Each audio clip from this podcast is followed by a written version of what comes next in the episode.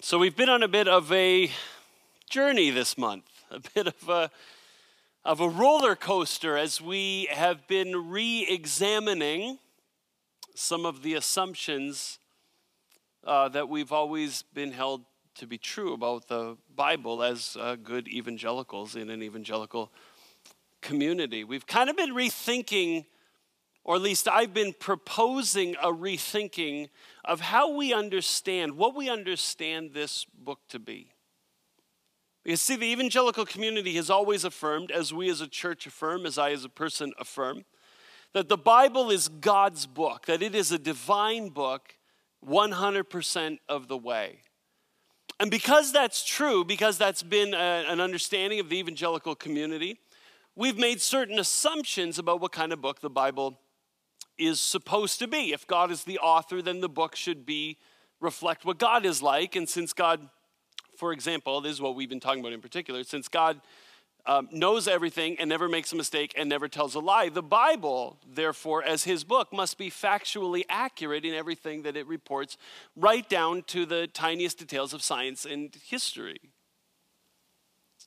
What we've been exploring over the last couple weeks is that when you read the Bible that way, it creates certain tensions in certain texts, in certain um, things that you encounter in the pages of Scripture. Moments when the text doesn't appear to be factually accurate in a scientific or historical way, at least the way we understand accuracy in the 21st century. The question has been what do we do with that?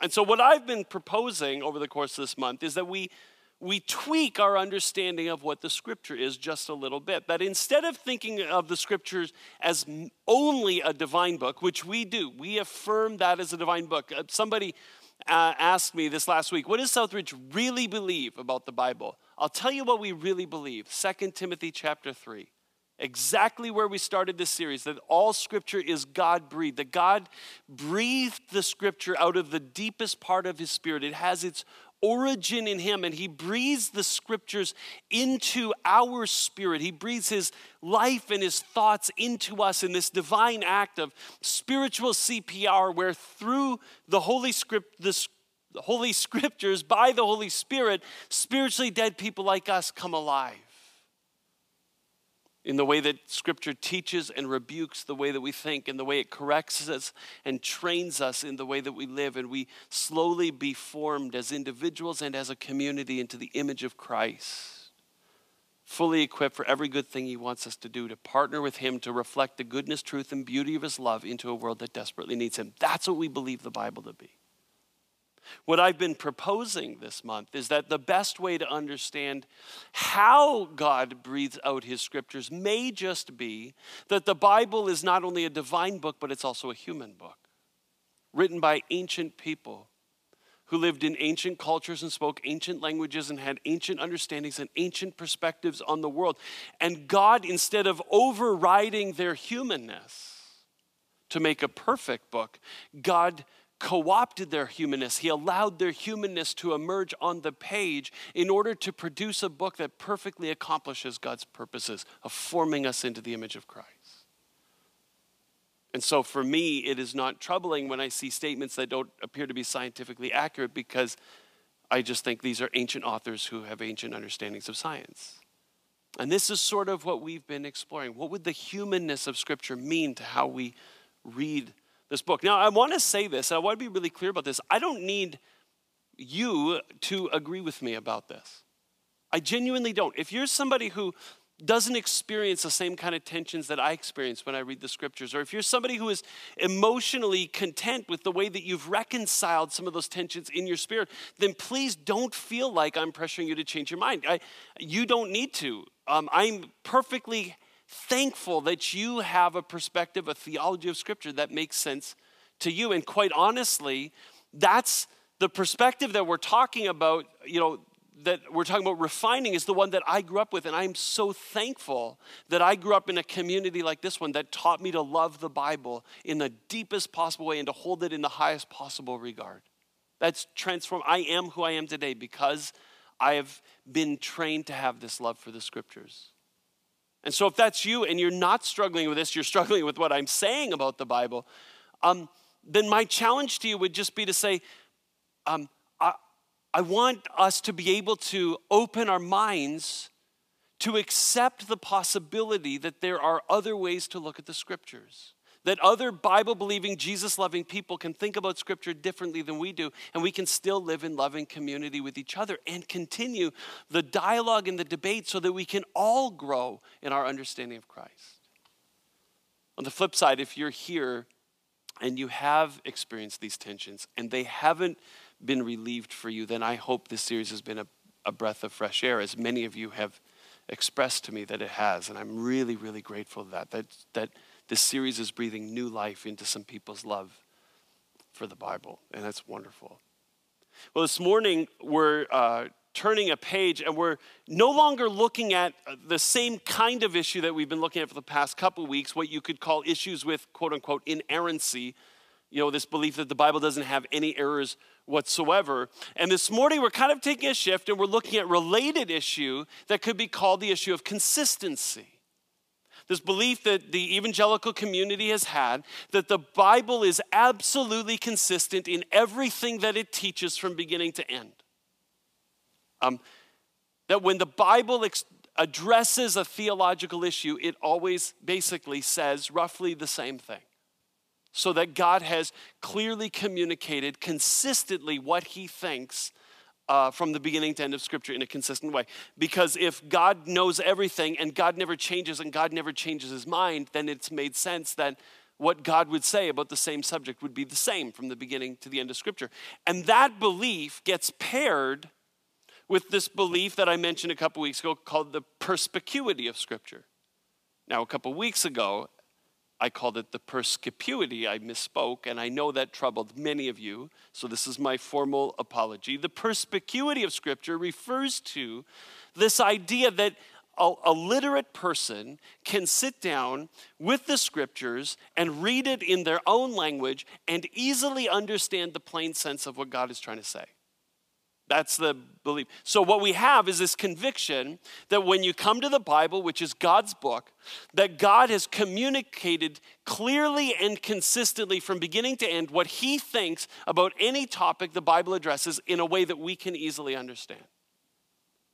Now, the challenge that I have in processing that kind of conviction is that it just doesn't seem to play out that way in our experience with the Bible you would expect that if God clearly and consistently communicated exactly the same thing about what he believes on any given topic from the beginning to the end of Scripture, and we are able to just sit down and understand the plain sense of what God is trying to communicate, you would assume the conclusion of that sort of reality would be widespread agreement about what the Bible says about everything. Because God has been consistent and clear, and we've been able to understand. And the truth of the matter is that our actual experience of Scripture in the church is that it is pretty much the exact opposite of that.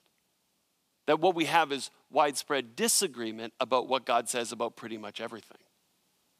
Um, a sociologist by the name of Christian Smith, who is an evangelical Christian, wrote a book called The Bible Made Impossible. And Christian Smith points out that, that not only is that true, but what is also true is that the more a community vigorously insists that they are Bible based, the greater the number of disagreements in the community and the more divisive the disagreements are.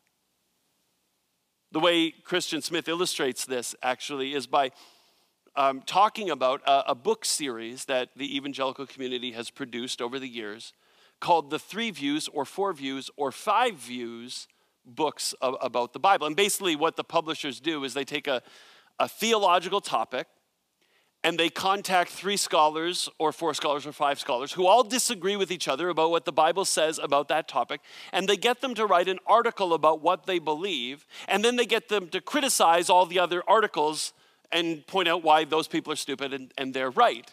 And so you end up with these books that present three different views, or four different views, or five different views about the same topic of Scripture. It's kind of turning doctrinal disagreement into a bit of a virtue, right? Well, the, the reality is that Christian Smith, at the time that he published his book, listed the titles in that series uh, that had been published at that time. I didn't do any further research, but at that time, he noted 40 books that had been communicated where there were at least three views or four views or five views that ought to be considered about what God is trying to say in Scripture. And they're not small topics. Let me just read you the list of the topics of these books. They deal with the atonement, baptism, God, church governance, hell, divorce, salvation, Christ, women in ministry, eternal security, revelation, divine foreknowledge, the Lord's Supper, predestination, the millennium, war, the end times, miraculous gifts, God and time, Canaanite genocide, theology, psychology, science, evangelism, rapture, God's will, the New Testament use of the Old Testament, creation, the historical Jesus worship, apologetics, and the church and state. Only those issues are addressed at the time of that writing. Disagreement about pretty much everything, and not small matters, big, big matters. In fact, I did a little bit of math with this and kind of calculated based on whether there were three views or four views or five views, just how many theological options are being presented in those 40 books. If you picked one position from every one of those books that you felt resonated with your spirit and you constructed kind of your theology on those 40 issues, you are picking your theological position, which is one out of, get this number, 17 trillion. 592 billion 186 million different possibilities and combinations just from those 40 topics just if you consider the views contained in the books and not the ones excluded. And yet we have this conviction that God speaks consistently and clearly from beginning to end, and it's just easy to pick up the scriptures and understand exactly what he's trying to say. It just doesn't work that way. And the question is, why doesn't it work that way? In my experience, my conviction is this it doesn't work that way because scripture's harder to understand than sometimes we have said that it is. It doesn't work that way because the scriptures aren't always as clear as we wish they would be. And it doesn't work that way because I believe that the scriptures don't always teach the same things about the topics that scripture addresses. I believe that different scriptures hold divergent theological opinions about the same topics from time to time. And I could illustrate this using any number of examples. I could talk about hell and resurrection and the afterlife, the way that belief changes through the course of Scripture. I could talk about the, the Jewish perspective of Messiah and how that evolves. I could talk about um, whether there's one God or many gods, because there are scriptures that talk about both realities. But I thought, in order to explore this, I thought I would pick a topic that I think arouses sympathy in all of us, a topic where I think at some level, um, any person with a heart made of flesh in this room, in any of our locations, would actually kind of wish the Bible is wrong. And that's the issue of the Canaanite genocide, or the issue, uh, the general Old Testament issue of God's penchant for killing people because it shows up in many places in the Old Testament. Uh, you're six chapters into the entire Bible, and God is wiping out the entire population of the earth with the exception of eight people. In the next book of the Bible, God did, kills every firstborn living being in Egypt and then drowns the entire Egyptian army in the Red Sea. And the stories keep on coming. Actually, a, a website called commonsenseatheism.com devoted a whole web page to the violence of God in the Old Testament, and they cited 20 examples of ways in which God either committed murder or genocide or commanded somebody else to do it. And actually, as you look at the page, it turns out to be way more than 20 examples. But the most common, the most famous example would be the, the God commanding the Israelites to commit genocide on the occupants of the land of Palestine in order that they might take that territory for themselves. In Deuteronomy chapter 20, these are God's instructions. He says, However, in the cities of the nations, the Lord your God is giving you as an inheritance. Do not leave alive anything that breathes, completely destroy them the Hittites, Amorites, Canaanites, Perizzites, Hivites, and Jebusites, as the Lord has commanded you. Otherwise, they'll teach you to follow all the detestable things they do in worshiping their gods, and you'll sin against the Lord your God. God says to them, if you want to be faithful to following me, you have to ethnically cleanse the entire land of Palestine. Anybody who is not troubled by that uh, needs a heart check. It's no wonder that an atheist like Richard Dawkins would describe God this way. He says, The God of the Old Testament is arguably the most unpleasant character in all fiction.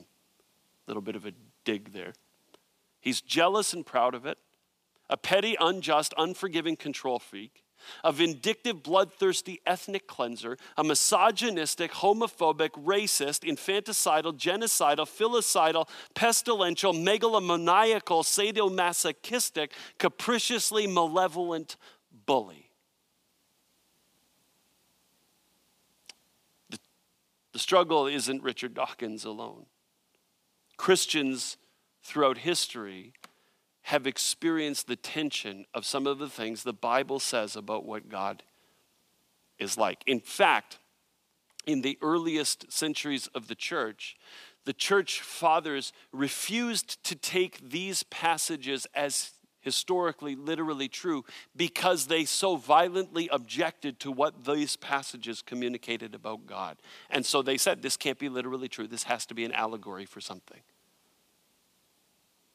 Christians throughout the ages have tried in different ways to reconcile this perspective of God with the perspective of God that is revealed in Jesus Christ. And basically, all of those efforts boil down to finishing the sentence in one way or another um, God was right and good for commanding genocide because. You know, how would you finish that sentence? God was right and good for commanding genocide because, some people say, because he's the Almighty and he can do whatever he wants. Fair enough. That's not a God that I want to worship. Some people have said, because God is good, so whatever God does is good, God commanded genocide, therefore the genocide is good. I can't follow that logic. Some people have said, well, that was just the culture of the time. That's just the way things were. And my point is exactly, and that's the point I'm going to make in just a minute. But but why is God beholden to the culture? Why couldn't God deal with it differently? Why couldn't God have just appeared in the middle of Palestine and said boo and scared all the Canaanites away so that the Israelites could just walk in and take over the land without shedding a drop of blood? Then you'd only have a mass migration of a refugee population, which is marginally better than genocide. Some people have said, well, because these were the worst sinners ever. The answer is no, they weren't. By all accounts, archaeology says that these people were exactly like all the people who lived around them, who didn't get genocided. Um, some folks have said, yeah, but okay, so the Bible says that about God, but that's not the only thing the Bible says about God. The Bible also says that he's compassionate and gracious, slow to anger, and abounding in love, extending forgiveness to a thousand generations of those who love him. Absolutely, the Bible says that. A, it says that to the Israelites, not to anybody else. And B, that's a little bit like saying, yeah, my husband tortures the neighborhood kids, but he's really nice to our kids. So, all in all, he's a good guy. Right? We have to be honest and say, this is Armenia all over again. This is the Holocaust all over again. This is the Soviet famine. This is Darfur. This is Rwanda. This is the Khmer Rouge. This is ISIS. And everywhere that genocide happens in our world, ethnic cleansing takes place, Christians rightly and justly condemn it.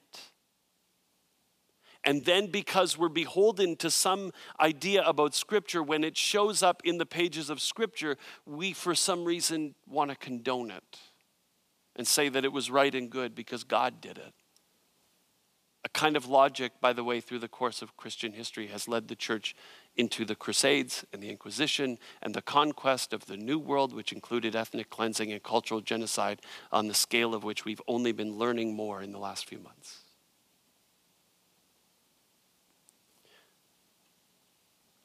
I think there's got to be a better way to think about these passages of Scripture. And here's what I would want to propose.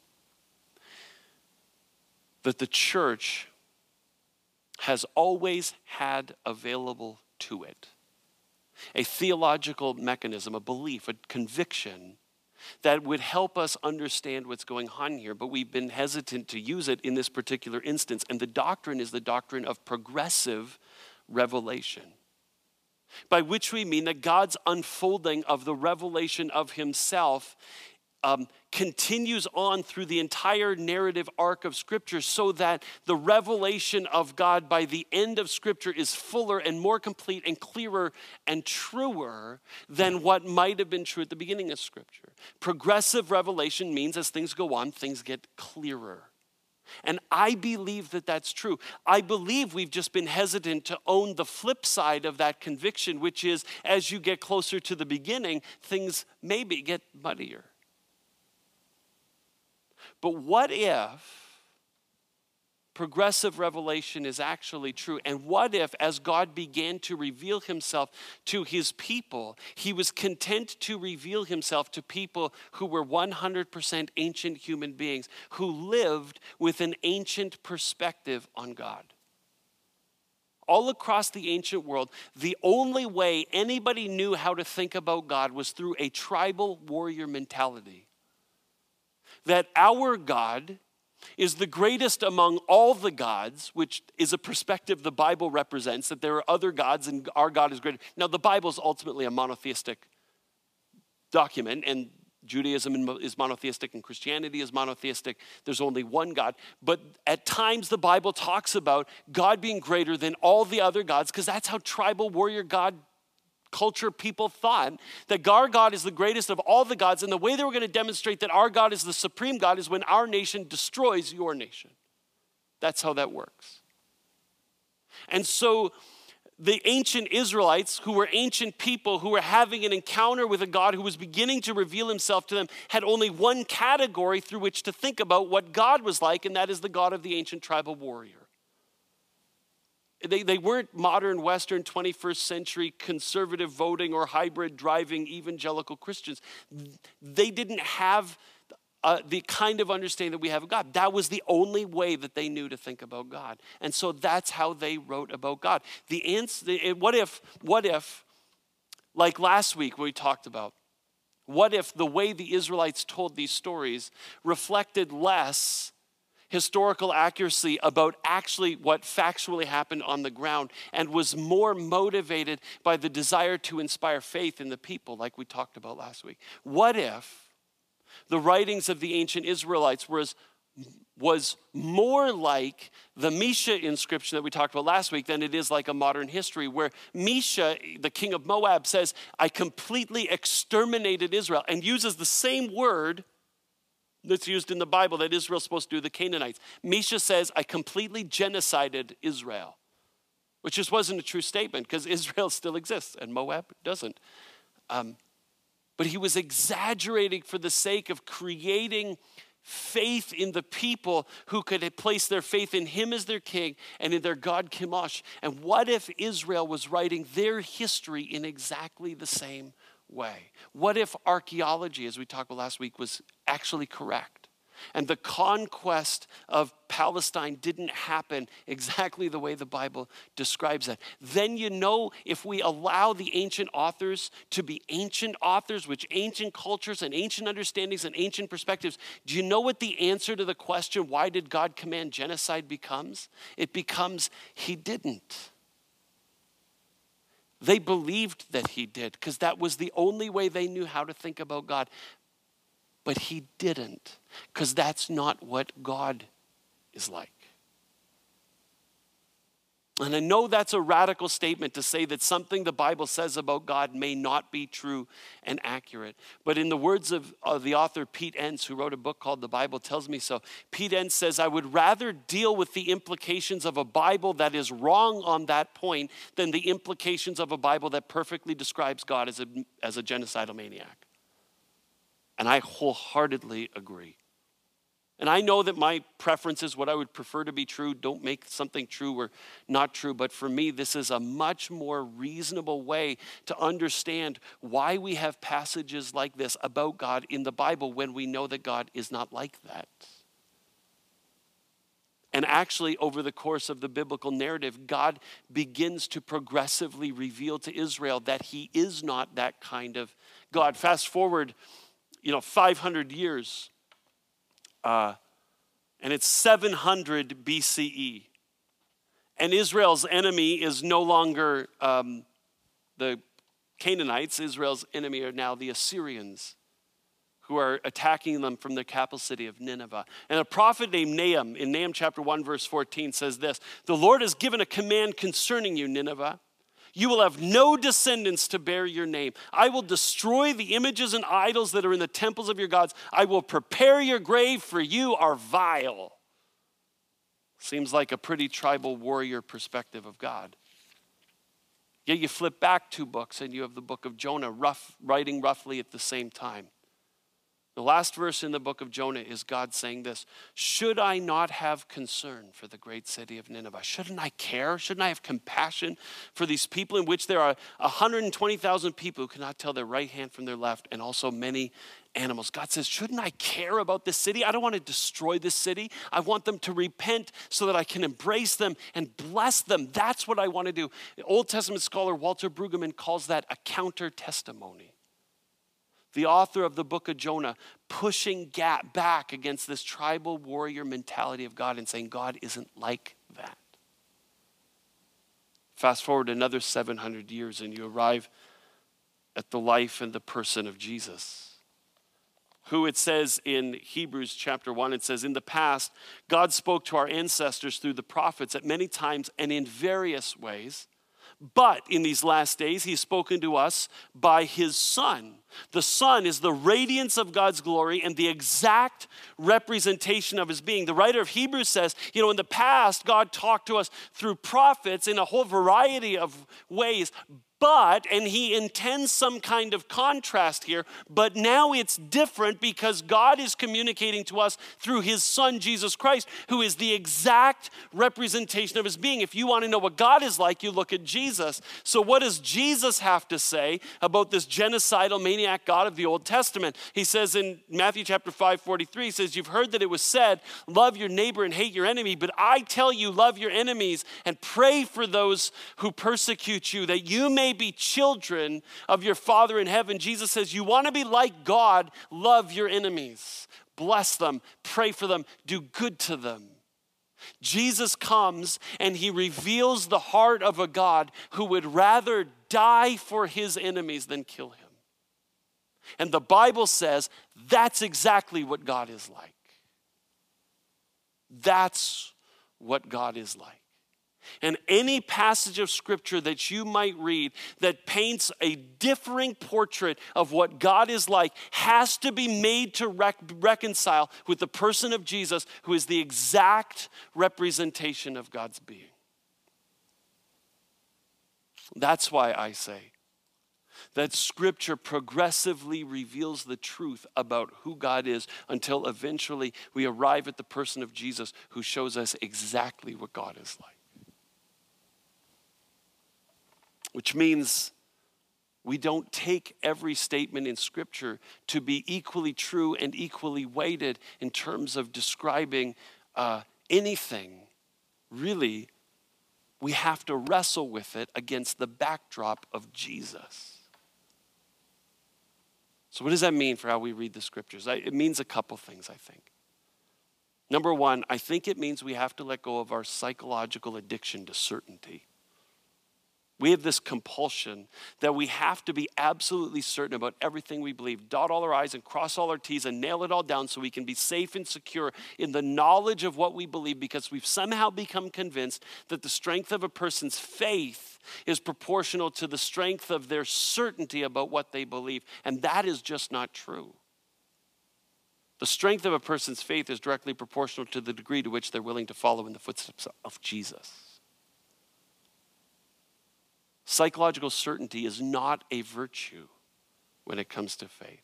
In fact, those of us who prize psychological certainty about everything that we believe are actually cutting ourselves off from the possibility to grow. If you never experience the cognitive dissonance of being stretched and having to struggle and wrestle with an idea, you will never increase your understanding about anything. And to me, I believe that it's worth it to more deeply understand this all the time. So rather than this rather simplistic mentality that says the Bible says that I believe it, that settles it, that's not willing to wrestle. I believe God is calling to us to wrestle with Him in Scripture. There's a story about Abram's grandson in the Old Testament. His name's Jacob. And Jacob is ambushed in the middle of the night by an angel, the story goes. And the two of them grapple until dawn when Jacob has the angel in a headlock. And the angel says, You got to let me go. And, angel, and Jacob says, Not until you bless me. And the angel blesses him and says, I'm going to change your name. You'll no longer be Jacob the deceiver. Now you will be Israel, which means he who wrestles with God. The angel blessed Jacob because he wrestled with God. I think that's what God wants from us. You read the Jewish commentaries, and honestly, the Jewish commentaries are not written to come to certain answers about things. They talk about scripture, and then there'll be the section that says, Well, Rabbi so and so says this and draws this conclusion. Rabbi such and such says that and draws the opposite conclusion, and then it says nothing. The two opinions are just left to sit there side by side. And in, in Jewish perspective on the scripture, it's actually the debate that gets canonized. That's the point. You're supposed to wrestle with this. Greg Boyd, who uh, we showed a video a few weeks ago from Greg Boyd, he wrote a book called Benefit of the Doubt, which everybody who struggles with doubt should read. And Greg tells a story. He's talking about this passage, and he tells the story about how he and his grandson will wrestle around on the floor in his house. And he says, I can beat my grandson anytime that I want, but I choose not to. And he said, and the reason is that when we wrestle, we bond. That's what God wants from us. He wants us to wrestle with what we find in the scripture. Not, the Bible says it, I believe it, that settles it, but to grapple with what we find there, to try and penetrate through to what is really true about what God is revealing about Himself.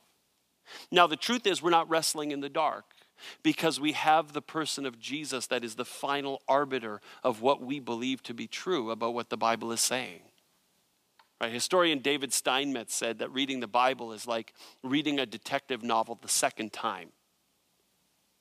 See, the first time you read a detective novel, you're confused, you get thrown off, you, you draw all sorts of faulty conclusions. You think the maid did it, and then you think the grandfather did it, and then on the last page, surprise, surprise, the doctor did it, and you never saw it coming.